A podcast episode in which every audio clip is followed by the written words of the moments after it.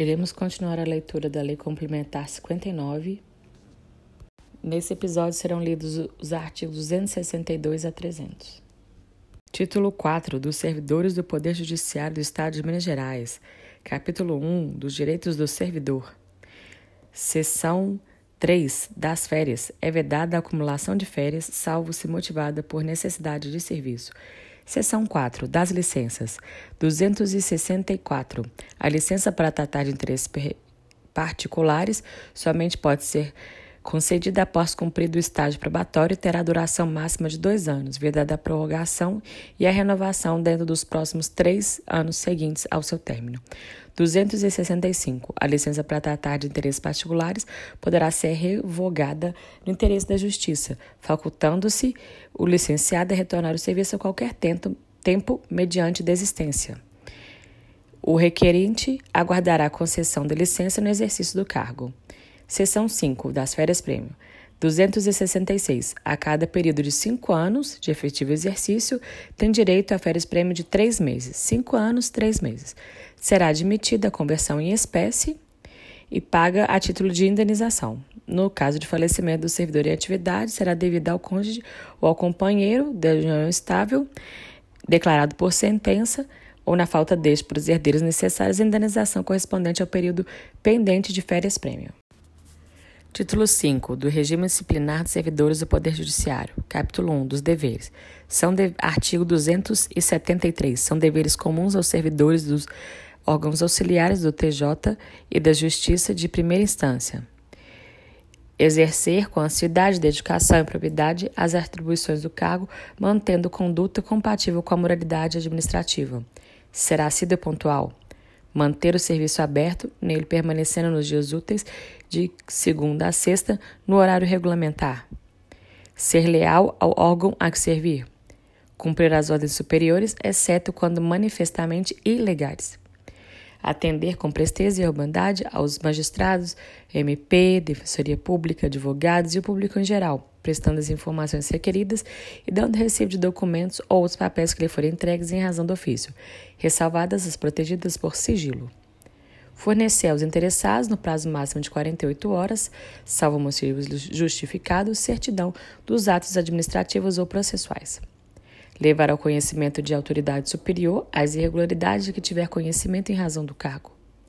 Zelar pela economia de material de expediente e conservação do material permanente e do patrimônio público, guardar sigilo sobre assuntos de serviço, guardar e conservar todos os requisitos de segurança, atos judiciais, documentos, livros e papéis do seu poder, renovar a custas próprias o ato ou diligência invalidados por sua culpa sem prejuízo das penalidades que lhe possam ocorrer, observar as normas legais e regulamentares. Capítulo 2 das proibições. Artigo 274. Aos servidores dos órgãos auxiliares do Tribunal e da Justiça de Primeira Instância é proibido. Inciso 1 a 7 é a advertência. 1. Ausentar-se do serviço durante o expediente, retirar-se em prévia anuência eh, qualquer documento ou material de serviço, recusar fé, opor resistência justificada ao andamento dos processos, promover manifestamente apreço ou desapreço e circular ou subscrever lista de donativos, cometer a pessoa estranha da repertição, desempenho de atribuições de sua responsabilidade e sétimo, coagir ou aliciar subordinados a afiliar-se à associação profissional ou sindical ou partido político. Do 8 até o 15 é demissão. Oitavo, valer-se de cargo para alugar proveito pessoal em detrimento da dignidade do exercício ocupado.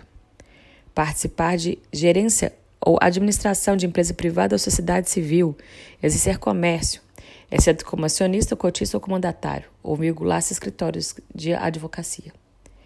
Praticar usura, aceitar ou receber propina, comissão, presente ou vantagem de qualquer espécie, proceder de forma decidiosa, utilizar pessoal ou os recursos materiais da repartição para trabalhos particulares, exercer a acumulação remunerada de cargos públicos, exercer quaisquer atividades que sejam incompatíveis com o exercício do cargo ou função no horário de trabalho.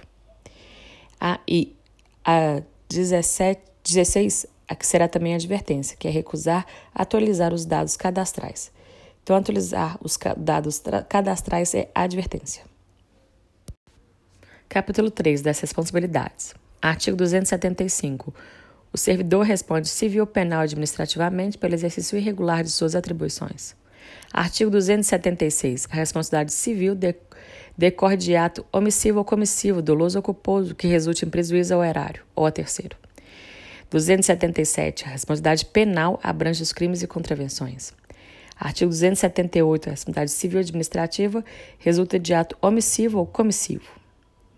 Artigo 279. As ações civil, penal e administrativa poderão cumular-se, sendo independentes entre si. Artigo 280. A responsabilidade administrativa será afastada em caso de absolvição criminal que negue a existência do fato ou da sua autoria. Capítulo 4 das penalidades. Artigo 281. São penalidades disciplinares. Advertência, suspensão, demissão, cassação da aposentadoria e disponibilidade, destituição do cargo de comissão, destituição da função comissionada.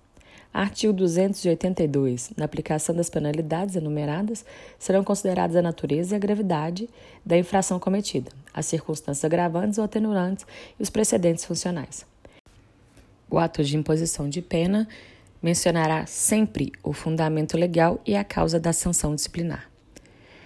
O artigo 283. A pena de advertência será aplicada por escrito, nos casos do 1 a 7 e o 16. A pena, artigo 284. A pena de suspensão será aplicada no caso de reincidência. Será punido com suspensão o servidor que injustificadamente recusar a ser submetido à inspeção médica. A pena de suspensão não poderá exceder 90 dias e acarretará a perda das vantagens dos direitos decorrentes do exercício do cargo. Quando houver conveniência para o serviço público, a pena de suspensão poderá ser convertida em multa correspondente a 50% do vencimento diário e o servidor punido deverá permanecer em serviço. Artigo 285. A pena de demissão será aplicada nos seguintes casos: crime contra a administração pública, abandono do cargo ou função por mais de 30 dias consecutivos ou 90 dias intercalados em um período de 12 meses, improbidade administrativa, incontinência pública ou conduta escandalosa no serviço, insubordinação grave em serviço, ofensa física em serviço, a superior, servidor ou particular, salvo legítima defesa, aplicação indevida ou irregular de dinheiro público, revelação de segredo obtida em razão do cargo lesão aos cofres públicos e dilapidação do patrimônio estadual, corrupção, acumulação ilegal de cargo à função pública, se comprovada má-fé, descumprimento de dever que configure o cometimento de falta grave, transgressão do disposto no inciso 8 a 15 do artigo 274 dessa lei, Verificada em processo disciplinar, acumulação proibida e comprovada a boa-fé, o servidor optará por um dos cargos e perderá o outro. Artigo 286. Será cassada a aposentadoria ou a disponibilidade do servidor inativo que houver praticado na atividade falta punível com pena de demissão. Artigo 287. A pena de destituição de cargo de comissão será exercido por servidor não ocupante do cargo efetivo será aplicada nos cargos de infração sujeita à penalidade de demissão. Artigo 288. A pena de destituição de função de comissionada será aplicada quando se verificar a falta de exaração ou negligência do seu desempenho nos casos de infração sujeita à penalidade de suspensão. Artigo 289. As penalidades serão aplicadas pelo presidente do tribunal por proposição do Corregedor-Geral de Justiça ou diretor do foro, constatar de demissão, cassação de aposentadoria, disponibilidade, destituição do cargo de comissão, destituição de função comissionada, imposto ao servidor lotado na secretaria e na da corregedoria também, e nos órgãos auxiliares de primeiro grau. Corregedor de Justiça, Geral de Justiça, contratar de advertência ou suspensão imposta aos servidores lotados nas secretarias do Tribunal de Justiça e da Corregedoria e nos órgãos auxiliares de primeiro grau. Do diretor do foro, quando se tratar de advertência ou suspensão imposta aos servidores dos órgãos auxiliares da justiça de primeiro grau lotados em sua comarca. A pena imposta após o trânsito dado em da decisão será anotada no registro funcional. A certidão de pena anotada só será fornecida com autorização expressa das autoridades para fim justificado. Artigo 290. A ação disciplinar prescreve em cinco anos no caso de demissão, dois anos de suspensão, um ano de advertência. O prazo de prescrição começa a correr a partir da data em que o fato se tornou conhecido pela autoridade competente. A instauração do processo disciplinar interrompe a prescrição. Interrompido o curso da prescrição, o prazo começa a correr a partir do dia em que cessar a interrupção. Os prazos de prescrição previstos nessa lei aplicam-se às infrações capituladas também como crime. Título 6 da Sindicância do Processo Disciplinar. Artigo 291. A autoridade, o superior hierárquico ou interessado que tiver ciência do abuso, erro ilícito, irregularidade ou omissão, imputados a servidor lotado na Secretaria do Tribunal, da Corregedoria e nos órgãos auxiliares de justiça primeiro grau, comunicará o fato ao Corregedor Geral de Justiça e no servidor lotado nos órgãos auxiliares da Justiça de primeiro grau ao diretor do foro da respectiva comarca, remetendo os elementos colhidos para apuração mediante a instauração de sindicância ou processo administrativo disciplinar. Artigo 292. As denúncias sobre abuso, erro ilícito, irregularidade ou omissão imputadas a servidor serão objeto de apuração desde que contenha identificação do denunciante. Quando o fato narrado evidentemente não configurar infração disciplinar ou ilícito penal ou não atender aos requisitos do CAPT, a representação será arquivada. Sindicância. Artigo 293. Sempre que for necessário apurar fato ou circunstância para determinar a responsabilidade disciplinar do servidor, a autoridade competente, nos termos dessa lei, abrirá a sindicância. A sindicância será realizada por servidor ou por comissão composta por servidores estáveis, assegurado o sigilo necessário. O sindicante realizará as diligências e investigações necessárias. Os trabalhos de diligência serão concluídos no prazo máximo de 30 dias prorrogáveis por igual período. Ultimada a sindicância, o sindicante apresentará relatório conclusivo. Das, artigo 294 da sindicância poderá resultar arquivamento e instauração de processo disciplinar. Artigo 294. Será dispensada a sindicância no caso de transgressão disciplinar constante em autos estar caracterizada em documento escrito, constituir flagrante desacato ou desobediência, devendo ser instaurado processo disciplinar nele, configurada ao acusado ampla defesa. Capítulo 3 do afastamento preventivo. Artigo 296. Com medida cautelar e a fim de que o servidor processado não venha a influir nas apurações do fato e prejudicar a coleta de provas, a autoridade instauradora do processo disciplinar poderá, mediante espaço fundamentado por requerimento da comissão processante, determinar o afastamento do exercício das funções do cargo por 60 dias sem prejuízo da remuneração. Capítulo 4 do Processo Disciplinar. Artigo 297. O PAD é o instrumento destinado a apurar a responsabilidade do servidor para verificação de, do descumprimento dos deveres e das obrigações funcionais para aplicação das penas legalmente previstas, assegurada a ampla defesa e os meios de recursos a ela inerentes. Artigo 298. O PAD será instaurado mediante portaria revestida de publicidade e conterá no mínimo a identificação funcional do acusado, a descrição dos dados a serem apurados, a identificação das infrações a serem punidas, o respectivo enquadramento legal e os nomes dos integrantes da comissão processante e será expedida pelo diretor do foro ou pelo diretor corregedor-geral de justiça na forma prevista em lei complementar. A portaria será publicada por extrato contendo a publicação dos dados resumidos da instauração e somente as iniciais do nome do servidor acusado. O, o PAD será conduzido por comissão composta por três servidores estáveis, dentre eles o seu presidente, que deverá ser ocupante de cargo efetivo superior ao mesmo nível de escolaridade ou igual ao acusado. Se o for de interesse público, e especialmente quando não houver servidor de hierarquia superior a do acusado, a comissão poderá ser composta no todo ou em parte por juiz de direito, sendo desses o seu presidente.